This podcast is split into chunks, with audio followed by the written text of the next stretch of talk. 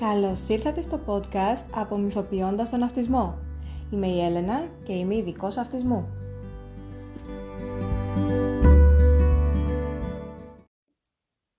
Σήμερα θα ξεκινήσουμε το πρώτο επεισόδιο της δεύτερης σεζόν με το θέμα κοινωνικές ιστορίες. Τι είναι οι κοινωνικές ιστορίες; Οι κοινωνικές ιστορίες που αναπτύχθηκαν από την Κάρολ Γκρέι είναι απλές ιστορίες που περιγράφουν κοινωνικά γεγονότα και καταστάσεις που είναι δύσκολο για ένα παιδί με αυτισμό να καταλάβει. Για παράδειγμα, μια κοινωνική ιστορία μπορεί να γραφτεί για ένα πάρτι γενεθλίων εάν το παιδί δυσκολεύεται να καταλάβει τι αναμένεται από αυτόν ή πώς υποτίθεται ότι πρέπει να συμπεριφέρεται σε ένα πάρτι γενεθλίων. Οι κοινωνικές ιστορίες αναπτύχθηκαν αρχικά για χρήση σε παιδιά με αυτισμό. Τώρα χρησιμοποιούνται για να βοηθήσουν και άλλα παιδιά με μαθησιακές δυσκολίες και νοητικές διαταραχές. Οι κοινωνικές ιστορίες μπορεί να είναι λιγότερο αποτελεσματικές σε παιδιά με δυσκολίες κατανόησης και μπορεί να μην είναι κατάλληλο για μη λεκτικά παιδιά. Ποια είναι η ιδέα πίσω από τις κοινωνικές ιστορίες; Τα άτομα με αυτισμό συχνά παρερμηνεύουν ή δεν αντιλαμβάνονται τα κοινωνικά στοιχεία όπως τη γλώσσα του σώματος, τις εκφράσεις του προσώπου, τις χειρονομίες και την επαφή με τα μάτια.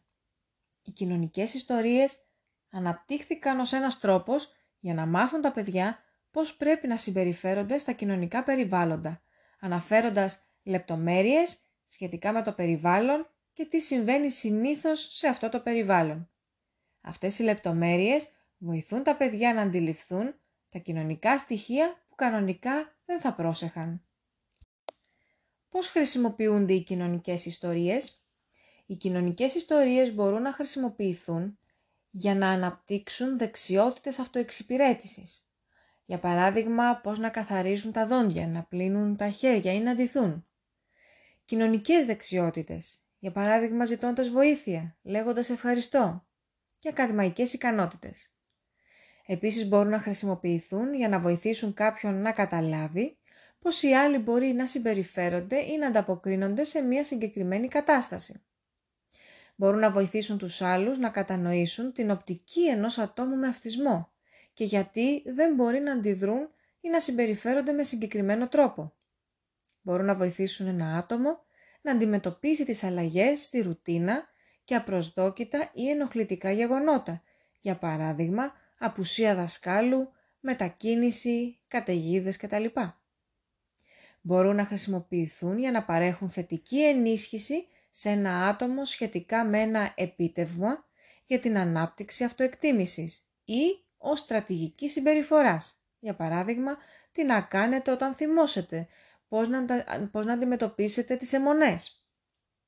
Παράγοντες που πρέπει να λάβετε υπόψη όταν γράφετε μια κοινωνική ιστορία για ένα άτομο είναι οι εξής. Πρέπει να γνωρίζετε ότι οι κοινωνικές ιστορίες δεν λειτουργούν με όλους για ορισμένα άτομα μπορεί να είναι ακατάλληλα. Για άλλους μπορεί να είναι ιδιαίτερα ανεπαρκής, εάν χρησιμοποιηθούν ως μοναδικό εργαλείο παρέμβασης. Να γνωρίσετε τις κατευθυντήριες γραμμές της Gray πριν από οποιαδήποτε δημιουργία κοινωνικής ιστορίας. Η, η βιβλιογραφία σχετικά με τη συγγραφή καλών κοινωνικών ιστοριών είναι πολύ βοηθητική, ακόμα και αν επιλέξετε να μην χρησιμοποιήσετε την προσέγγιση της συγκεκριμένης ειδικού.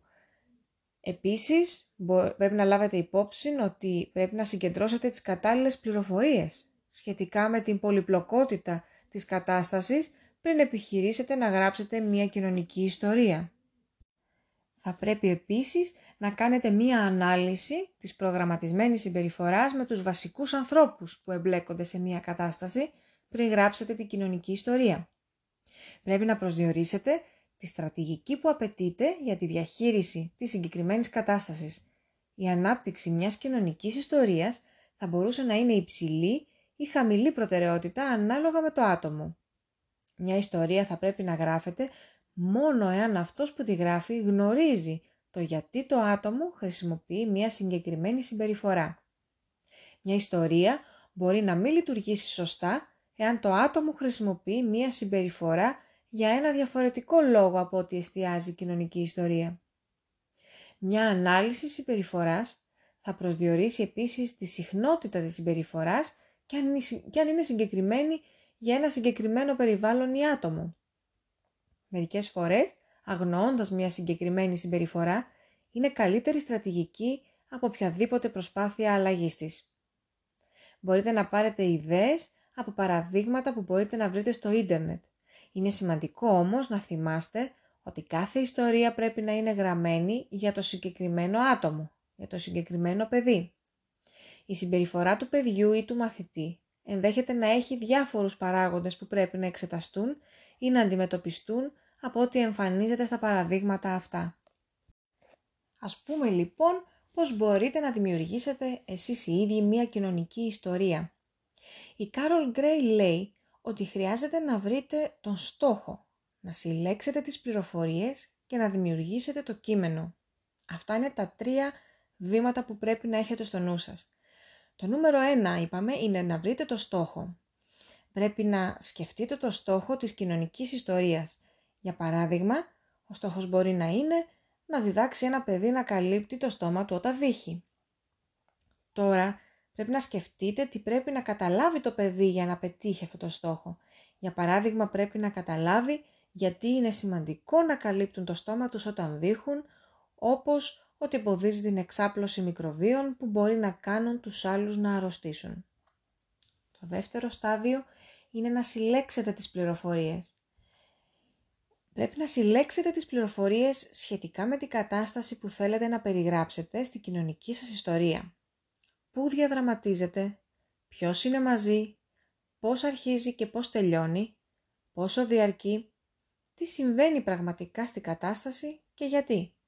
Αν πρόκειται για μια κατάσταση όπου ένα συγκεκριμένο αποτέλεσμα δεν είναι εγγυημένο, χρησιμοποιήστε λέξεις όπως μερικές φορές και συνήθως. Οι ιστορίες πρέπει να τραβούν το ενδιαφέρον του ατόμου, για το οποίο γράφονται και να αποφεύγουν να περιλαμβάνουν λέξεις που μπορεί να προκαλέσουν άγχος ή αγωνία στο άτομο. Το περιεχόμενο και η παρουσίαση των κοινωνικών ιστοριών πρέπει να είναι κατάλληλα για την ηλικία και το επίπεδο κατανόησης του ατόμου. Χρησιμοποιήστε φωτογραφίες κατάλληλες για την ηλικία του ατόμου, σύμβολα, εικόνες ή σχέδια με κείμενο για να βοηθήσετε άτομα που έχουν δυσκολία στην ανάγνωση ή για μικρότερα παιδιά. Συγκεντρώστε λοιπόν πληροφορίες σχετικά με το άτομο συμπεριλαμβανομένης της ηλικίας, των ενδιαφερόντων, της προσοχής, του επίπεδου ικανότητας και κατανόησης. Το τρίτο βήμα είναι η δημιουργία του κειμένου. Μια κοινωνική ιστορία πρέπει να έχει τίτλο. Πρέπει να έχει μια εισαγωγή, το περιεχόμενο και το συμπέρασμα. Και επίσης πρέπει να χρησιμοποιεί υποστηρικτική γλώσσα. Πρέπει να απαντά σε έξι ερωτήσεις. Πού, πότε, ποιος, τι, πώς και γιατί. Θα πρέπει να αποτελείται από περιγραφικές προτάσεις και μπορεί επίσης να έχει και προτάσεις καθοδήγησης. Μία περιγραφική πρόταση περιγράφει με ακρίβεια το πλαίσιο, όπως το πού συμβαίνει η κατάσταση, ποιος είναι εκεί, τι συμβαίνει και γιατί. Για παράδειγμα, τα Χριστούγεννα είναι στις 25 Δεκεμβρίου ή μερικές φορές αρρωσταίνω ή το σώμα μου χρειάζεται τροφή αρκετές φορές την ημέρα. Αυτές είναι τρεις περιγραφικές προτάσεις, γιατί περιγράφουν με ακρίβεια. Επίσης μιλήσαμε για προτάσεις καθοδήγησης, οι οποίες οδηγούν τη συμπεριφορά. Για παράδειγμα, θα προσπαθήσω να κρατώ το χέρι ενός ενήλικα όταν διασχίζω το δρόμο. Ή μπορεί να πει «Δεν πειράζει αν ζητήσω βοήθεια από έναν ενήλικα για τους εφιάλτες μου». Ή μια άλλη πρόταση μπορεί να είναι «Όταν είμαι θυμωμένος μπορώ να πάρω τρεις βαθιές αναπνοές, να πάω μία βόλτα ή να πηδήξω στο τραμπολίνο». Και αφού μιλήσαμε για το πώς μπορούμε να φτιάξουμε μια κοινωνική ιστορία, τώρα θα μιλήσουμε για το πώς μπορούμε να τη χρησιμοποιήσουμε. Η Κάρολ Κρέι έχει αναπτύξει κατευθυντήριες γραμμές σχετικά με το τρόπο αποτελεσματικής χρήσης των κοινωνικών ιστοριών. Σκεφτείτε τρόπους για να βοηθήσετε στην κατανόηση όπως το να προσθέσετε ερωτήσεις για βοήθεια ή να αφήσετε κάποια κενά στο κείμενο για να συμπληρώσει το παιδί. Μπορείτε να βρείτε τρόπους για να υποστηρίξετε την ιστορία, όπως να δημιουργήσετε μία αφίσα με μία βασική φράση από την ιστορία. Μπορείτε επίσης να προγραμματίσετε πόσο συχνά και πού θα συζητάτε την ιστορία με το παιδί. Μπορείτε να παρουσιάσετε την κοινωνική ιστορία στο παιδί σε μια στιγμή που όλοι αισθάνονται ήρεμοι και χαλαροί, χρησιμοποιώντας μια απλή προσέγγιση. Για παράδειγμα, έγραψα αυτή την ιστορία για σένα. Μιλάει για τις καταιγίδες. Ας το διαβάσουμε μαζί τώρα. Επίσης, μπορείτε να παρακολουθήσετε πόσο καλά λαμβάνεται η ιστορία από το παιδί και αν λειτουργεί όπως θα έπρεπε. Και τέλος, πρέπει να διατηρήσετε τις ιστορίες σας οργανωμένες σε ένα φάκελο ή στον υπολογιστή σας.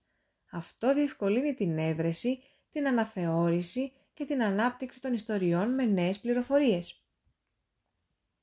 Μόλις ολοκληρωθεί η κοινωνική ιστορία, ο ενήλικας διαβάζει την ιστορία με το παιδί τουλάχιστον δύο φορές για να διασφαλίσει ότι το παιδί μπορεί να καταλάβει την ιστορία.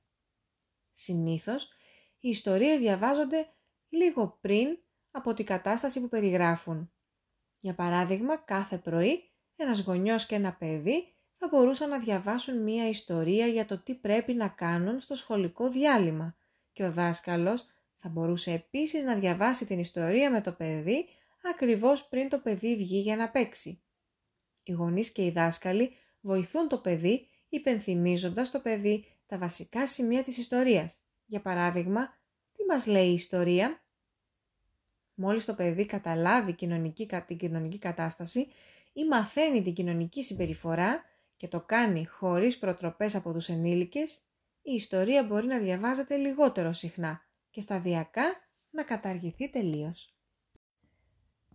Τώρα έχετε όλες τις βασικές πληροφορίες που χρειάζεστε για να κατανοήσετε, να δημιουργήσετε και να χρησιμοποιήσετε μια κοινωνική ιστορία με το παιδί σας στο σπίτι.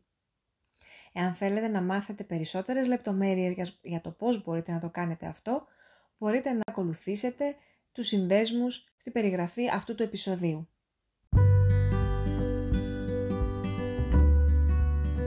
Σας ευχαριστώ που ήσασταν μαζί μας.